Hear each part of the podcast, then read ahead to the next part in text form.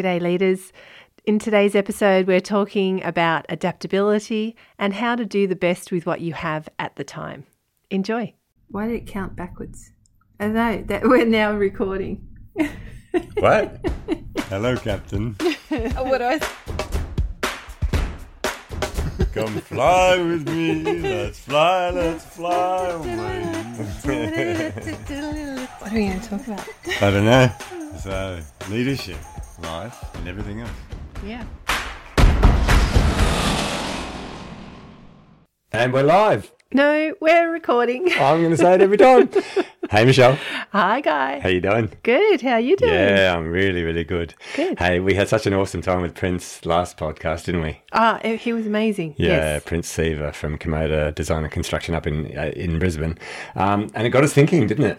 It did. It did. He's uh, one of the things that he mentioned was about doing the best with what you have at the time, and Hmm. it got us thinking. Yeah, it was kind of like his his last message at the end of the podcast that he has always just done the best that he could with what he had at the time, and I thought it was fan- such a fantastic mindset that um, it got us thinking about different situations where we've had the same sort of thing. You you, you have a similar sort of mindset. Just keep going until you can't. Is yours? Yeah, that's my mantra. your mantra, keep going until you can't. Um, Yes.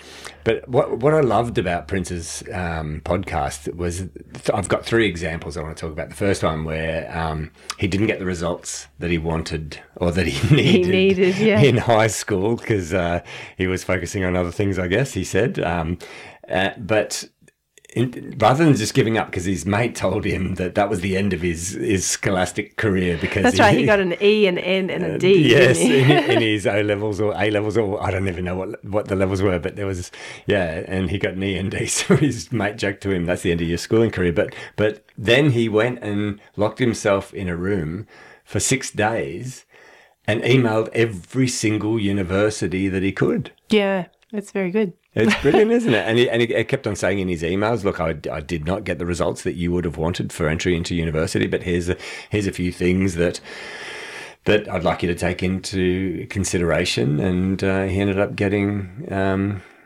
like a, a university placement here in, in Sydney. That's right. Yeah, Yeah, but I they like- there were conditions on it that he had to prove. So do a couple of bridging courses. Yeah, and yeah. So yeah, and it was great that he he just had that dedication to keep going. Keep going, keep going, keep going. Yeah. The other one that I really loved, where he, where he spoke about when he came to Australia, he wa- and he wanted to assimilate, so he just spent hours and hours and hours riding buses around Sydney to different locations, taking notes and and watching TV to just to assimilate into the the culture that he's now living in. Yeah, he got to know Manly very well. He Yeah. said. and Chatswood and different places because he was just riding the bus. But it's a it's a great way for it, just think about the mindset. He's come to a different country. He's here to study, and he wants to fit in. He wants to assimilate. So he just rides around taking notes. Okay, what do I need to do? Who do I need to be? So like, it's not that he's changing who he is as a person, but he's just understanding the environment that he's in and and just um, bending to to the situation. It was it was a fantastic mindset.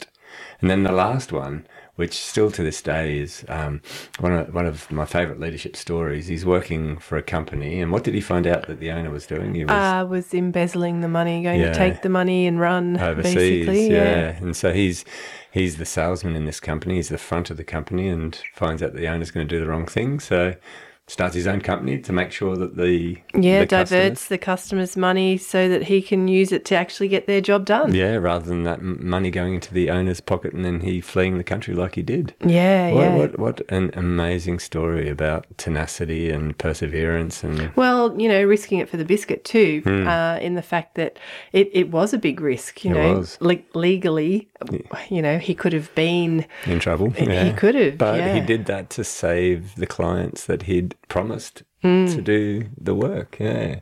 So anyway, it, it got us thinking about a mindset of just adapting, adapting to the situation where you do the best with what you have in the moment. And I'm going to put you on the spot, Michelle. Have you ever had a situation where you've had to adapt and just do the best with what you have in the moment?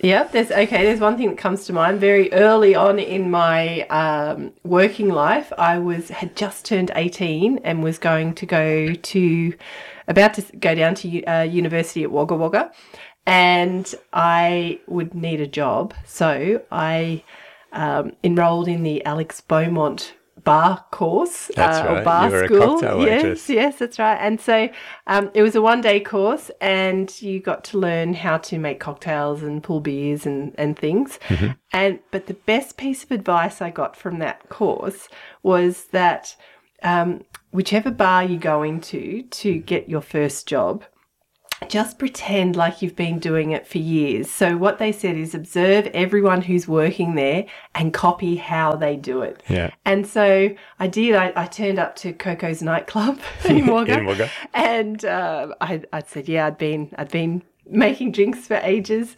and I'd, you know, done it once and maybe a couple of times at mum and dad's place before I left. And then um, he, the bar, the owner, actually made a couple of drinks. And I just watched him, and so I, I used the same flair that he did. It took me a little longer than what he did, but he, because I basically mirrored him, Yeah. he was hiring himself. So how could he not hire me? So, so not only were you copying the ingredients he was putting into the drink, you copied his flair. Absolutely. Wow, what a great idea. so you're doing it with the same sort of swagger and confidence Ah, that he yeah, had, which yeah. is what really he's looking at, isn't he? That's he's, right. He's Anyone not can going pour looking a drink, Yeah, but what's going into it's it's the way you do it. Yes, yes. So, Oh, I so I. I really, really liked that piece of advice, and I've I've used it since. Yep. Actually, in in everything, you just look around you and observe, take in what they're doing, how they're doing it, Yep. and then yeah, adapt your what you do to just add a little bit of that flair to it. Well, I must say, I wasn't as smart as you in your first bar job. My first bar job was uh, not far from here at the Balmain Leagues Club. Right. A friend of mine uh, got me a job there, and on my first night, I'm uh, like, I'm not, I, I'm just raw. I've never done it before, and so I'm, I'm pulling beers, and then stupidly putting my hand around the top of the glass to put the beer up onto the counter rather than putting it underneath here, where you should hold the glass. And the the barman um, just very passively, aggr- no, quite aggressively, actually said. People don't want your fingers in their beer. I thought, whoops, yep, yeah, Yeah. that's yeah, that's good advice. And uh, I lasted a whole one night on that job because I wasn't as smart as you. I didn't copy what other. If I'd copied what other people were doing, I possibly could have worked there for a while. But instead, yeah, no, I wasn't. Uh, I wasn't very smart at assimilating in that situation.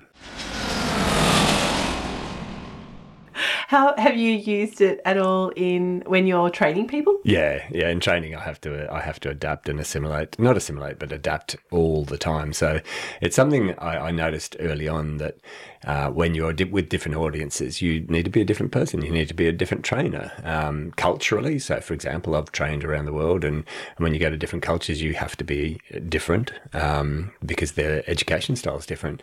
But what I, what I find is that the audience that I have makes me a different trainer. So if I'm working with senior executives, I'm a particular sort of person. Uh, but if I'm working with, let's say, blue collar workers in different industries, whether it be a local council or a utility where you've got guys out in the field, um, you know, wearing high vis, then I have to be a, a, a different type of trainer again. So I need to adjust me to suit the environment rather than expecting them to adjust to me. So yeah, I do it all the time. And actually, it, it was I was watching um, some stand up comedy recently, and it was hilarious because it reminded me exactly what I do when I'm working with these these construction workers or or um, you know blue collar workers. Uh, Ricky Gervais has got this fantastic uh, routine where he's you know he's in the suburb that he lives, and it's a well to do suburb, and he, Yeah. and he talks about how he's walking down the street with his book of poems under his arm and his scarf thrown backwards and he's sauntering across the stage and then he goes past the construction site and immediately changes g'day fellas how you going Uh, yeah it, it reminded me of of uh, the very first time I ever trained with a, a bunch of guys who are wearing high vis and they're out in the field doing stuff and you know me I'm useless I can't, I can't build anything um, and but I had to adjust. I had to adjust my my um, communication style, the the words I used, um, you know, the colloquialisms I used, because you've got to you've got to adapt to the situation you're in. Well, same in aviation. Yeah. How you talk to a fellow uh, pilot would Mm-hmm. not be the same as how you talk to the cabin crew, and then similarly to the passengers. So, Yeah. um, again, when we were training to be captains, we were told that if anything happened, an event in the aircraft that needed um, a PA to the passengers to update them, keep them informed what's happening and what's what has happened, what is happening, and what's going to happen. That you would do it in a way that you would uh, tell it to your grandmother. Okay. So you'd do it with compassion, uh, with understanding, and you'd break it down, not use the three letter acronyms, you know, any plain speak, so to speak, Yeah. uh, so to say. It's so, um, yeah, just to do it in a conversational, clear, succinct way, and they would have a full understanding of what was happening. Yeah. Okay. And when we were speaking to fellow pilots, you'd obviously use a completely different language. Absolutely, and then cabin crew were the same. You'd you'd have you wouldn't speak to them as you would to as a, a passenger or as a pilot. You'd you know you'd um, utilize things that they're familiar with. Yeah, yeah. And it got us thinking when we were talking about this, about how we think the world's changed a bit. Yeah, it has. It has. Mm, Yes. So that whole adaptability, you know, um, using, doing your best with what you've got, it's, it's kind of changed. And, and we've got a bit of a theory because we, we both uh, grew up at around the same era. yeah. and our Well, childhoods were, on that, the I didn't think it was a skill to be adaptable, but now I'm seeing that it is because I just um, possibly wrongly thought that everyone did it, Hmm. but now I'm noticing it's not as common. no. And no. so possibly it is a skill now. Yeah, and I think it's a skill that we learn as kids. Hmm. And so you, you and I had a very similar upbringing because we were both kids at the same age, around the same era, where you know the sun came up, get outside, start playing, go and ride your bike with your local neighbourhood friends, and you know play. You come up with rules for your uh, outdoor cricket, your your backyard cricket, and it was very much we're out there deciding how we play games, who we play with. The youngest kid has to bat first, otherwise he's going to go home and we're the shorter fielder. And so we, we figured things out on our own, didn't we? We didn't Yeah. have a lot of parents walking around going, no, no, no, this is the rules, this is how things go. And Yeah. so it was, it, that was the growing up in the 70s and 80s and,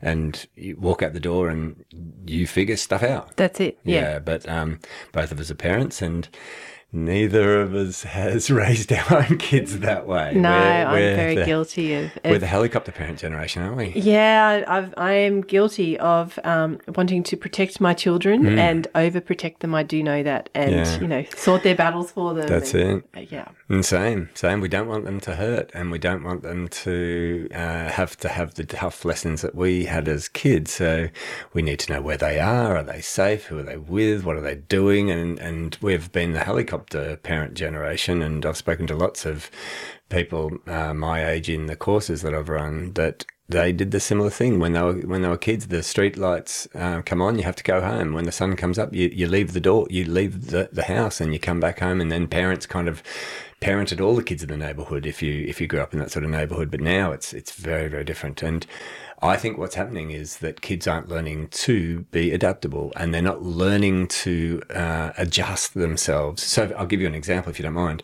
Um, when I was a kid, Lego was a big bucket of bricks and you built whatever you wanted. So you designed a building, you built a spacecraft, you built whatever you want. These days, kids will only build the Lego that is on the box and then once it's done, it's done and it sits there on the shelf. They don't pull it it. apart and make whatever they want. yeah, yeah. Um, and, and computer games, all of the rules have been created for them. When we were kids, we, we made up our own games. Right? We, we made up the rules for, for backyard cricket. Okay, over and over the fence and on the full is six and out, and you know if it hits that window, you know whatever, you run. Um, but now all of the rules have been created for the kids. Yep. So they're not creating their own rules. They're not, uh, you know, they're not socializing around, you know, adapting to the situation and the kids that are there and who's who owns the bat and who owns the wickets and who's, and so because everything's been done for them, they're they're, they're not learning that adaptability that I think our generation learned. And I don't. It's not their fault. No, and that's we're seeing it come through into the workforce, Hmm. and so many people are complaining about this younger workforce that don't, you know, know how to dis- make decisions or don't know how to um, work or don't want to come up, turn up, and things. They've got a and different work ethic. Well, we're to blame. Yeah, we are to blame. It's our fault. The We parents can't complain. It's, it's our generation that have that have created now, and it's it's not like they don't have a work ethic. They've got a different work ethic, and Yeah. and yeah, it's it's it's it's changing. Yeah, and but that's not everyone. We're not No, blanket. no, no, no, no. There are Yeah. there are people who have similar work ethics to what um, their parents would have. Yeah, and I'm not saying work ethic, work ethic as in they don't want to work hard. Yeah. It's just it's how they work and the sorts of things that they're expected to do. And yeah, so we probably put a blanket term on what is a very complicated situation. Um, but what, one thing I'm noticing, and I'm finding it very interesting, is that we we had to learn to adapt to the world, but now it's almost that some people, not everyone, want the world to adapt to them Yeah, Mm. yeah. and it's something that I'm noticing in in my in my job that people are getting upset by um, things, so they're being triggered. And this this term, tri- the trigger warning, or that I'm being triggered, it's really quite interesting. So I had an experience recently where I did a keynote, and in that keynote speech, I was talking about um, some scientific evidence. I won't. I won't say what I was actually talking about because if that person is listening, I don't want to trigger them again. But I was talking about um, just some science that proved if you do a certain thing, it's going to help you be healthy. Yeah, Yep. And so, lifestyle. yeah, lifestyle changes, and I talk a lot about lifestyle changes in a keynote that I do on resilience and being healthy. And then after the keynote, I, I got a, um, a voice message from somebody that was sitting in the keynote and that they had left me a message saying they loved the keynote, but somebody in their team had been triggered by something I said. And so when I spoke to that leader, um, they said that, you know, something you said in the keynote had really upset one of my staff. And I asked more details about it. And so this person was in therapy for something, um, and something I said about this scientific evidence that doing this thing will help you be healthy um, was confronting for that person to hear. And it was an interesting conversation because I said, Well, I really do not like upsetting anyone. Okay, so what can I do differently? And the message I got was, well, maybe if you can tell people what you're going to talk about before you talk about it. And so, in other words, it was give the keynote before the keynote. and I've, I've been thinking about this a lot, and I understand what they're trying to do. They're trying to make the world a safer place for the person that was upset. Um, and and so I, I thought about it, and I, I thought about this for a few days, and then I, I called that person back and I asked if I could speak to the person that I'd upset, so that one I could apologise, and two that I could, I guess, problem solve with them. What could I do differently in the future, so that that didn't happen again? Because I don't want to hurt anyone, and um, the opportunity to speak to that person wasn't given, and I thought, hmm, that's interesting because I really want to solve this problem that I'm saying things that could potentially be hurting people, and I and, and I really do not like hurting people. And um, yeah, it got me thinking about how who, what's the situ- what do we do in that situation? Well, I think it's a great opportunity for leaders and managers of of teams to really create a place of psychological safety. So if somebody came to them that they were triggered by a colleague, uh, a situation that had happened, something at home, uh, some media that was put out, whatever, came to them. So, so first of all, there is obviously a feeling of some safety if this person felt safe enough to report it to that person. Yeah. So, kudos to to the person that you spoke to. Um, but what I, I'm thinking, it could be to really see this person has come to you vulnerable and said, "I've been triggered by this," or you know, this this has upset me. And I'm in, I'm in therapy. And, That's right. yeah. So they're they're they're on their journey Yeah. of, of healing and, Yeah. and acceptance. And then they've they've come to the leader and the leader now has an opportunity to, to get down there with them and, and say, look, how what can I do? You know, how can we help? Hmm. And it doesn't mean bend or pander to every wish of Mm-hmm. everyone, but if you can understand what their psychological needs are Hmm. to feel safe, there could be others in the team that also require that, but just Mm-hmm. aren't game enough to speak up yet. yeah.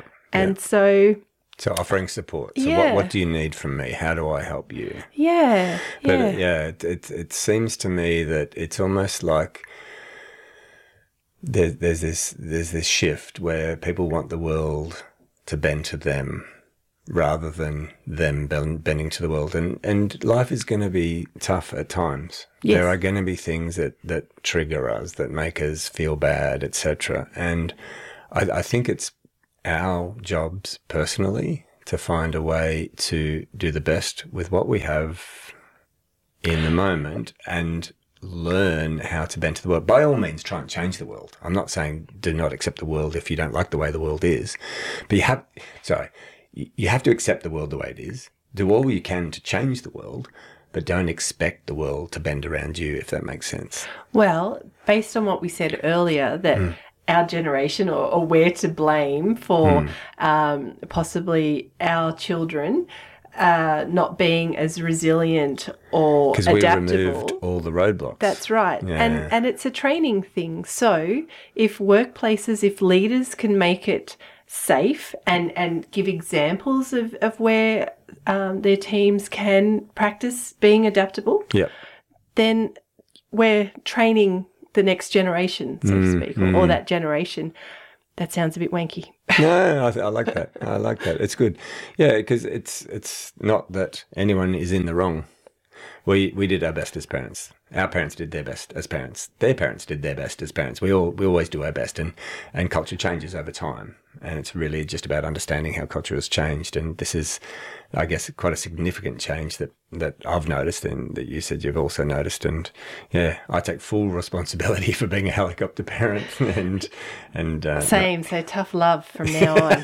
no, I doubt. I, I know you do well. There's not going to be any tough love. It's, it's compassion and, and care all the way. if you ask my kids, they reckon it's tough love. well, we, well, I guess we do need boundaries, but uh, yeah, it's an interesting topic. That, but what I loved about the last podcast we did with Prince is that he showed, and he was a shining example of a, a refugee who survived a civil war, uh, who, who has essentially had the drive and the tenacity to just always do the best with what he had, and he assimilated and bent to the world rather than expecting the world to bend to him. He's not sitting there going, "Oh, whoa, my, it's unfair." He, yeah, he just kept on pushing and pushing and pushing until he made the success that he has. Mm. So, Prince, thank you for your your story last time and uh, for sharing it with the world and, and getting us thinking about this concept of doing the best with what you can, uh, doing the best with what you have in that moment. Yeah. Hmm. Fantastic.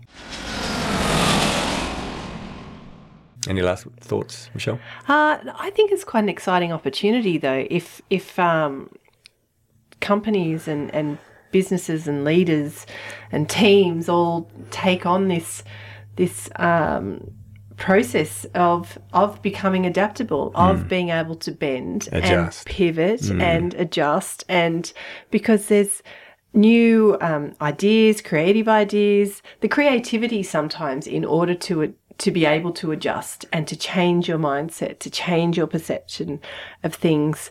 Um, it, yes, it can be painful, but then if you've got to have, I, I forget who it was, was it Rumi? I shouldn't forget, um, was saying how, you know, you, if you have a, a, some discomfort every day, it helps you grow stronger. Well, if you get that done in the morning early, Yeah, yeah, yeah. Well, that's the anti fragility that- that you talk about in your And so keynote about we need adversity. Yeah, and so if you you look at it how you can adjust, and that doesn't mean sucking it up and putting up with bad behavior Yeah, or a no, bad no, we're situation. not talking about that at all. No, it's No. it's being so in this situation. If you were at an event where something was triggering um, a topic, Hmm. then listen to it or not listen to it. Remove yourself, and um, yeah, it's then then deal with it or either with your um, counselor or Yeah. talk to your colleagues, your family, and yeah, I, Yeah, yeah. Well, I um, that you just made me think about another topic, which we might have to do on an, on another podcast. But uh, more dogs, yes, more dogs. the world would be a better place with more dogs. Absolutely. Good to see you again, Michelle. Bye, guy. well, that was fun. Mm, that was fun. You're such a clown. The clown. Lady Captain. There we go. and who's going to listen to this? Maybe our mums. Thanks, Mum.